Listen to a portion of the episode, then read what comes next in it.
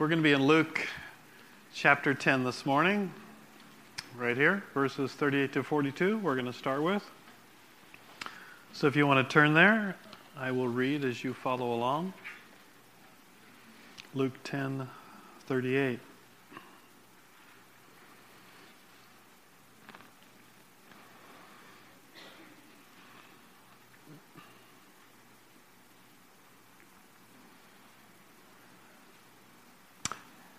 As Jesus and his disciples were on their way, he came to a village where a woman named Martha opened her home to him.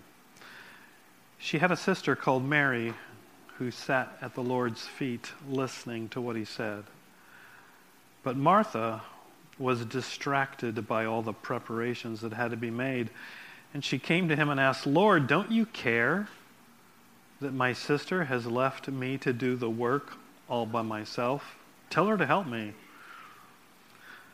Ah, Martha, Martha, the Lord answered, You are worried and upset about so many things, but few things are needed. Indeed, only one thing.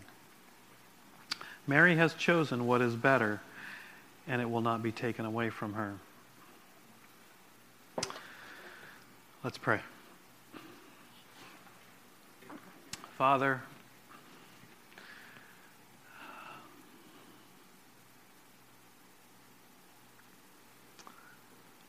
please remind us, and we, we need constant reminding. Uh, I need constant reminding of the one thing that is needed. In the midst of our busy lives, uh, the one thing that is better. We give this time to you in Jesus' name. Amen. A teacher gave her class of second graders a lesson on the magnet and what a magnet does. So the next day, in a written test, she included the question, kind of like you would do for second graders my full name has six letters. The first one is M. I pick up things. Who am I? And when the test papers were turned in, can you guess what the astonished teacher found out that over 50% of the students had answered? Mother. That's great. So. A teacher asked a boy, and I've, we've, you might all be familiar with this. A teacher asked a boy this question Suppose your mother baked a pie, and there were seven of you your, your father, your mother, and five children. What part of the pie would you get? This is a simple math question. One sixth, replied the boy. I'm afraid you don't know your fractions, said the teacher. Remember, there are seven of you. Yes, teacher, said the boy, but you don't know my mother. mother would say she didn't want any pie. it sounds like a mother. So I just wanted to give my happy Mother's Day also. I will be leaving from here to have lunch with my mother in Puyallup, who has been a huge blessing in my life. Some of you have heard this. I, I distracted here for a second. Um, my most vivid memory of my mother, um, she was crazier than I am. I'm more serious, you know.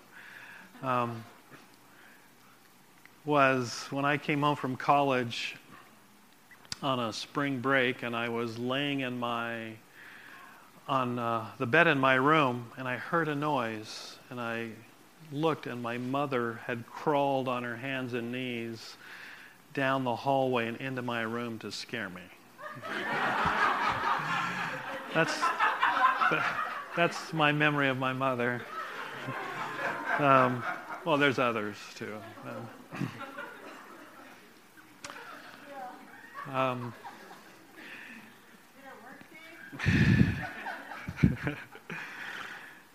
In a study on the monetary value, somebody did a survey one time, the monetary value of a mother's, or you could say a wife's service in the home. Um, they listed the various functions that a mother or a wife performs chauffeur, gardener, family counselor, maintenance worker, cleaning woman, housekeeper, cook, errand runner, bookkeeper, budget manager, interior decorator caterer, dietitian, secretary, public relations person, hostess, and on and on. And using this list of household duties, common household duties that a mother would do, the survey, this was back in 1981, estimated the dollar value of a mother at $785.07 a week. That was back in 1981, $40,823.64. Um, I'm guessing that today, and our inflation would probably be 100,000 at least. Um, when I think of the busyness of a mother, we're talking about busyness, and I tell you, mothers, there's no one busier than a mother. I think my favorite nursery rhyme is this. it's there was, forgive me, old woman in the shoe, okay? There was an old woman who lived in a shoe. She had so many children, she didn't know what to do. she gave them broth without any bread, whipped them all soundly, and put them to bed. I hope that wasn't your mother. uh, that wasn't my mother being a mother is certainly a 25 8 job, right? Not a 24 7. 25 8, 25 hours a day, eight days a week. the question that I want us to ask this morning this might be for some of you as a mother, but it might be for some of us just in the midst of life. How does a mother such busyness and such responsibility, find time for God. Um, and our lives are so hectic, aren't they? How do we, in the midst of such busyness and such hecticness, find time for God?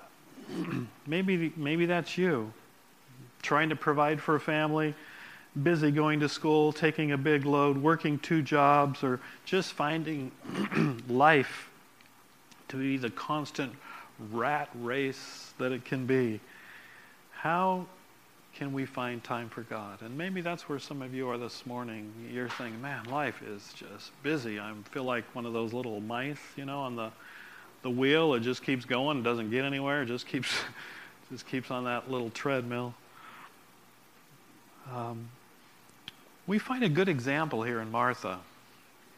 And I'm thankful that Luke chapter 10 isn't the end of the story. It's, it's actually the beginning of the story, but it's where we're going to start as we look at, at Martha's life. And I want you to just follow with me. I'm going to just kind of read and highlight the text again as, um, as I want us to focus on Martha this morning. She's a busy gal. Look at verse 38.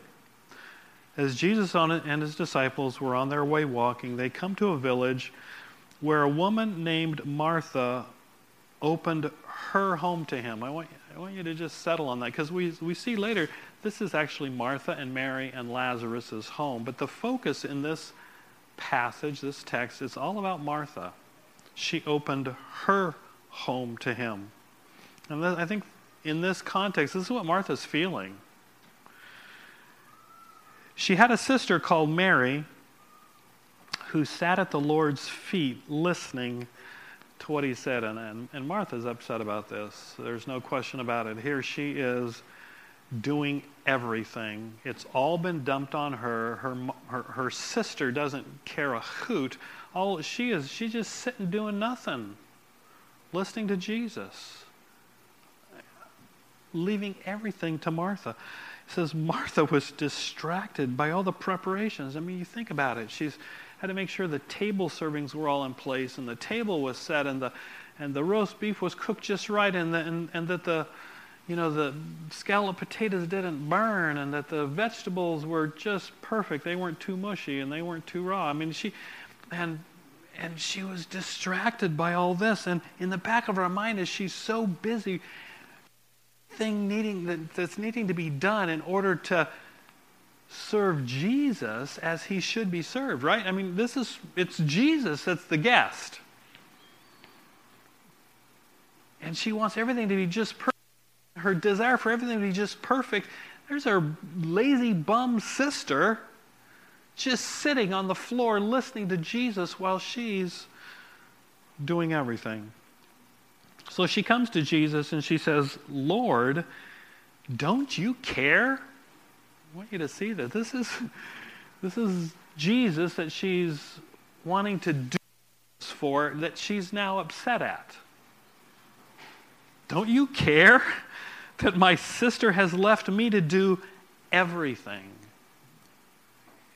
Everything by myself. Tell her to help me. Tell her to get her lazy tush off the floor and get in the kitchen and help me to do what she should be doing. Verse 41. I don't know the looks I was getting. Maybe I shouldn't have said lazy tush. Anyway, okay. Verse 41. Martha, Martha, the Lord answered. And the Martha, Martha, in the in the Hebrew context, it's, it's, it's just one of emphasis, but it's also one of intimacy. You were worried and upset about many things. You're worried about the broccoli and the scalloped potatoes and the, and the roast beef and the table settings, and, and you're, you're worried about so many things. But few things are needed, indeed, only one. And, and, and I want you to think, because because I think we're going to come back and talk about this. What is that one thing that is needed? Because I think there we can be misunderst- uh, misunderstand what this is. You're upset about so many things. There's really only one thing that is needed, and Mary has chosen what is better, and it will not be taken away from her. And I'm thinking that immediately I for myself for years I looked at this and I thought that's the answer. It's not it's not serving, it's just sitting and listening to Jesus. Is that what Jesus is saying? What is Jesus trying to teach Martha? Martha is such a great illustration of busyness. Um, she is totally frazzled. She's feeling unappreciated. Ever been there? So busy doing something for people, we just feel, man, nobody cares. I'm doing this for you, and you don't care. You ungrateful wretch. And she has no time for Jesus, the person that she's supposedly serving. And so Jesus responds by saying, only one thing is necessary. The question I want us to again look at this morning is can someone like Martha find time for God in the midst of their busy, harried life? And the answer is yes. And, uh, and, and the good news is that, that we, Martha got it. And we're going to look at how I believe she got it. But before we do that, turn from Luke 10 to John 12. It's kind of the end of the story. And if, if you want to put this into context, we just read Luke 10, and um, John 12 would be equivalent in, in a time frame to Luke 19.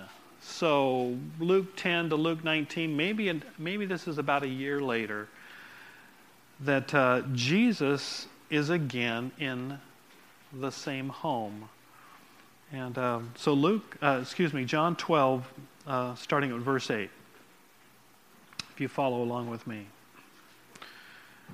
John 12, verse 1. Six days before the Passover, and this is just, it's just before the Transfiguration. It, it follows immediately after the passage that I'm going to read. Just before Jesus' death and resurrection. So, about a year, maybe a year and a half later, from the first time Jesus was in their home. Jesus comes to Bethany, where Lazarus lived, whom Jesus had raised from the dead. Verse 2 is the focus. I want you to get this.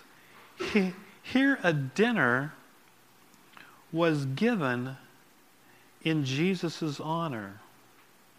Martha served,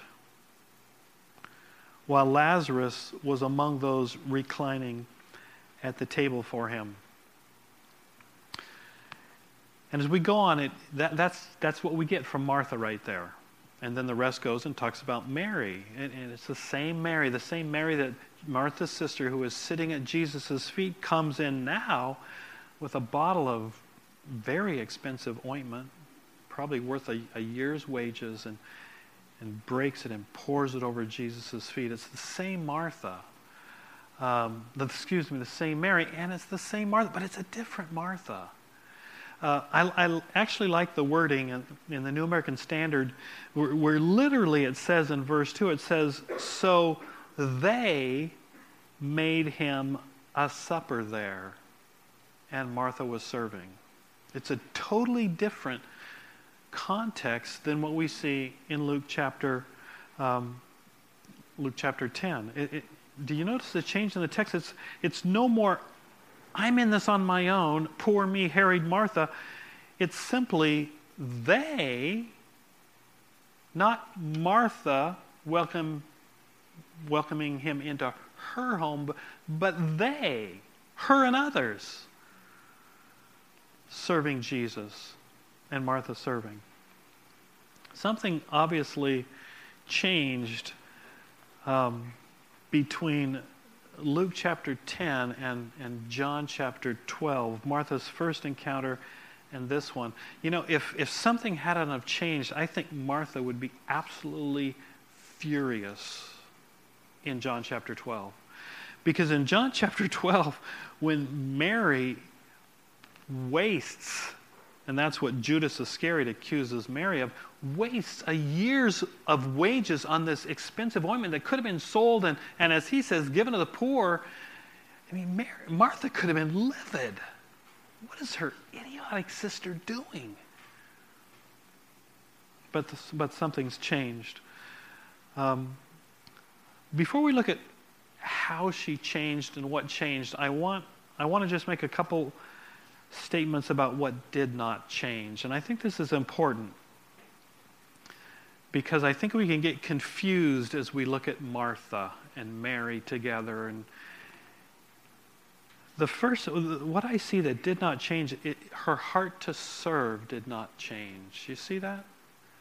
I mean, in Luke 10 and in John 12, we see Martha and Mary in the same roles. Martha is still serving, but something's changed about her. If she's still serving, it's not she's not now sitting at Jesus' feet. You see that? Martha is still Martha. Her heart to stir, she's still serving. Her personality, her passion, her gifting is still the same. She hasn't become Mary. She hasn't been guilted into saying, you know, serving is second rate. You should be sitting at Jesus' feet. And, and to be honest, for years, that's kind of how I understood this passage. It's like serving is second rate, sitting at Jesus' feet, that's first rate. But that's not, what's, that's not what we see here. Her heart's the same, her personality, her passion, her gifting, what, who she is is still the same. She's, she's been called to serve, and that's what she's doing but she's doing it different. Jesus isn't turning Martha from a server into a sitter. He's not saying that serving's bad, that working's bad, and, and, and you should just be sitting and reading your Bible all the time. Okay? It's not what, what we see here. So, how did she change? The contrast between the two passages, this is what I see. Number one, in Luke 10, it says she, she was harried with much service. And in John 12, it just says she's serving. It's a difference. I, I see that Martha, what has changed about her has brought balance to Martha's service. instead of doing more than she should be doing in service, she's just doing what she should be doing. Balance. The second thing I see is, is her attitude from in Luke chapter 10. It's like it was all about her. It's like nobody cares. I'm in this alone. To where John 12, that's why I like the translation in the New American Standard, says they made him a supper there. It, it's no longer Martha going alone thinking, I'm in this by myself. Nobody cares. To where Martha sees herself as a part of a body. She's in this with others. And so her, her service now has balance, and her service now, she sees she's part of a body. She's part of, she's in this with others. And the, and the last thing I see is she, in, in Luke 10, she was described as being distracted. Distracted. I mean, she is, there's so many things she's trying to remember, and you know, we kind of in our world praise multitasking. I think it's probably overrated. Just trying to feel good about being maybe distracted and harried and doing much service. Um, it changes in Luke 10 from being distracted, where in, in John 12, she's very focused. She's just, she's balanced, she, she's along with others. She's just simply serving. She's doing what she's been called to do, what, what her passion and her heart is doing, but she's not distracted in it. And so the question is what happened? What happened to Martha? And to put it, put it simply, to give it one word, and then I'm going to talk, just talk it through a little bit. It's her perspective, I believe, changed. And when we ask ourselves, how can we find God in the midst of the rat race of life, the heart of it, the key is got to be our perspective. Our perspective. Remember, this isn't about her personality or her passion or her occupation.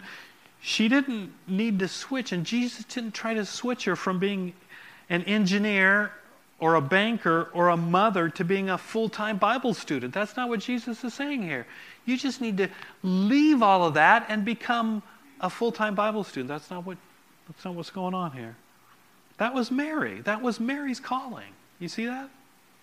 That wasn't Martha's calling. Martha was still a server but her perspective has, had, had changed. And, and, I don't know, do you know how it transformed her from Luke 10 to John 12, where she's harried and worried and distracted and irritated and upset and judgmental? Where now in John chapter 12, there's a simple joy in serving Jesus, and there's no more judgmentalness of others. She's just simply serving Jesus with joy. So, what happened?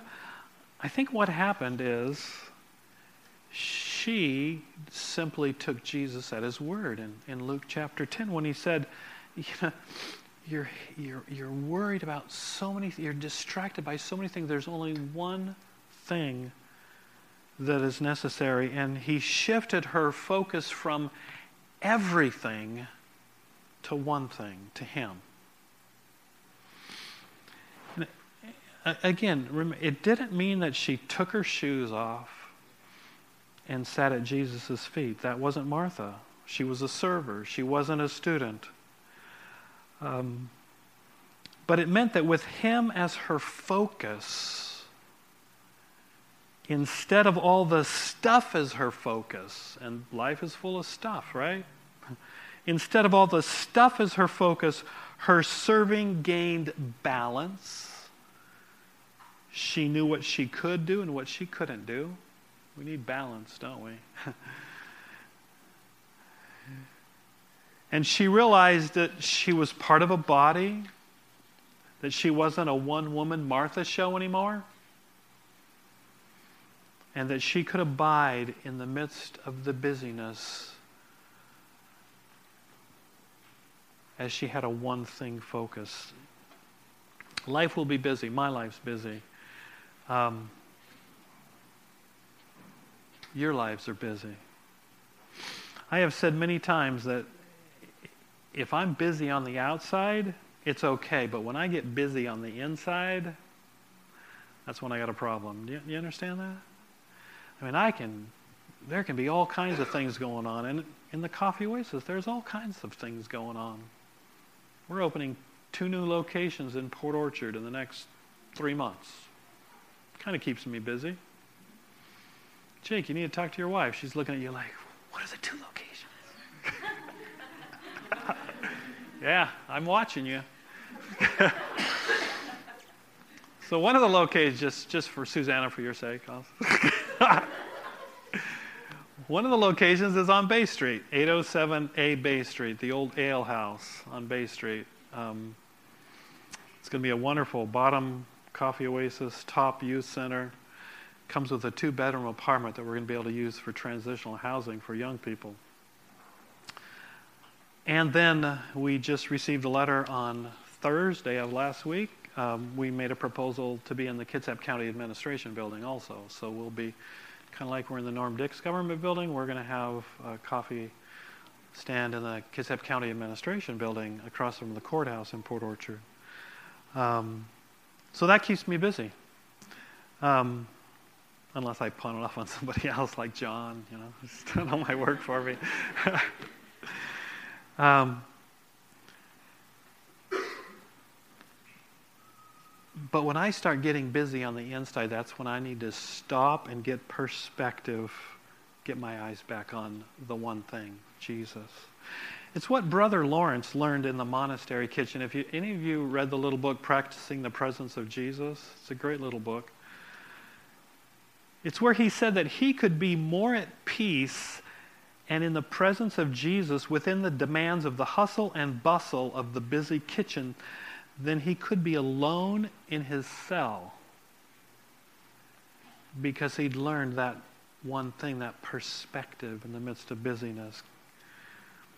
Um, I mentioned this a few weeks ago. It's, it, it was like a Susanna Wesley, busy with her brood of 19 children, Something to strive for, ladies. No, um, guys, you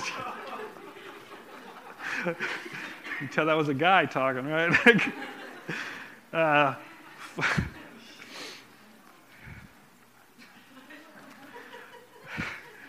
flipping her apron over her head, surrounded by all of her children, to gain perspective and get her eyes back on Jesus so she could carry on by herself as her husband was away or in debtor's prison most of the time in raising her children to be the men who changed the world, John and Charles Wesley. Perspective. It, it, was Jesus, too, thronged. I mean, there was no one in life busier than Jesus. Thronged by people wanting healing and delivering deliverance. Uh, listening to his every word, thousands of people just thronging him, going away by himself into the desert to be with his father so he could serve them in the power of the Spirit. And that's why he said he came not to be served, but to serve and to give his life a ransom for many, and able to do that because he was going away to get perspective. Perspective. Why is this one thing, and how can this one thing, Jesus, give us perspective? Just, just for a few minutes before I kind of wrap it up. Why is it that Him being our perspective, fixing our eyes on Jesus, setting our eyes on things above, why is it that He can give us perspective? And, and, just a couple ideas just to help you is number one, I mean, just think of the, th- the, the ways he's described in Scripture. He says, I am the resurrection and the life. I'm the bread of life. I'm the living water. I'm the, the way, the truth, and the life. In, in Ephesians 2, it says, He Himself is our peace. I mean, He's the cornerstone. And what I, maybe one of the verses I love more than anything else, describing how Jesus being our perspective can help us keep perspective in the midst of life is Luke 19:10 where it says for the son of man came to seek and to restore what was lost. You know, we're a a humanity that has lost our way. We're not what God created us to be in His image, experiencing that because of the fall, because of sin. But that's why Jesus came. He came to restore, to free, to deliver, to save. He came to make us what only He can make us to be. He came to help us to experience what only He can help us to experience because He is life. And that's why He needs to be that one thing, the one that gives us perspective. So, in the midst of the hecticness of life, and it doesn't say, well, forget life, go away, you know, go away like a monk into a monastery. It's not saying that. It's in the busyness. That's what I like about practicing the presence of Jesus. In the midst of the busyness, Brother Lawrence found peace because he gained perspective his eyes fixed on Jesus. And so, his eyes fixed on Jesus, everything else found its place. Found its place, its, its value, its importance in light of eternity, in light of what's really important, in light of what's really valuable. So, what do we do to find Him in the midst of our busy lives? If your life is hectic, and if you're feeling in life like you're a Martha. You're harried, you're distracted, you're distressed, you're worried. Um, just a few things to leave with you. Number one, remember, remember, only one thing matters. You know, when we're so consumed with everything, we lose perspective. You know, it's amazing how the, the importance and the value we can give to things that really you know, in the, in the eternal scheme of things, so much of it can be let go, or it can be done with others, or it can be done later. It can be done with balance. Remember, only one thing matters. Number two, remember, you aren't the only one. You aren't it. I'm not it. Number three, perspective. We so easily allow our focus to become busy, cluttered, harried, distracted. Don't we recognize, number four, that He is the one alone who can give us peace in the midst of our busyness? He's the one who can give us perspective in the midst of our busyness. Everything else gains perspective when our eyes on him. When our eyes are on him. So what does it mean for you? It might mean this week flipping an apron over your head for a few moments to be still and know that He's God. It might mean rising up early each morning to spend quiet time alone with Him, to get perspective before you enter into the busyness of the day. Keeping your mind's eye fixed on Him in the midst of what you're doing. Like Brother Lawrence, in the midst of the busyness of the, of the kitchen, just keeping that calm focus on who he is and the perspective he gives in the middle of our busyness. How can we find him, know him, enjoy him, love him in the midst of life with all of its busyness? It's remembering that only one thing matters. And He's the one that gives us perspective and peace. Let's pray. Father, uh, these are good words for me because I uh, can get so distracted and, and sometimes even glorifying busyness Maybe thinking that I'm important because I'm busy. Oh God, give us perspective. Help us to remember that there are so many things clamoring for our attention. There's only one thing that really matters, and that one thing, Jesus, will give us perspective. And, and understanding what is truly important and what is truly valuable, what truly matters. Father, open our eyes afresh to see Jesus, our life, our restorer, our peace.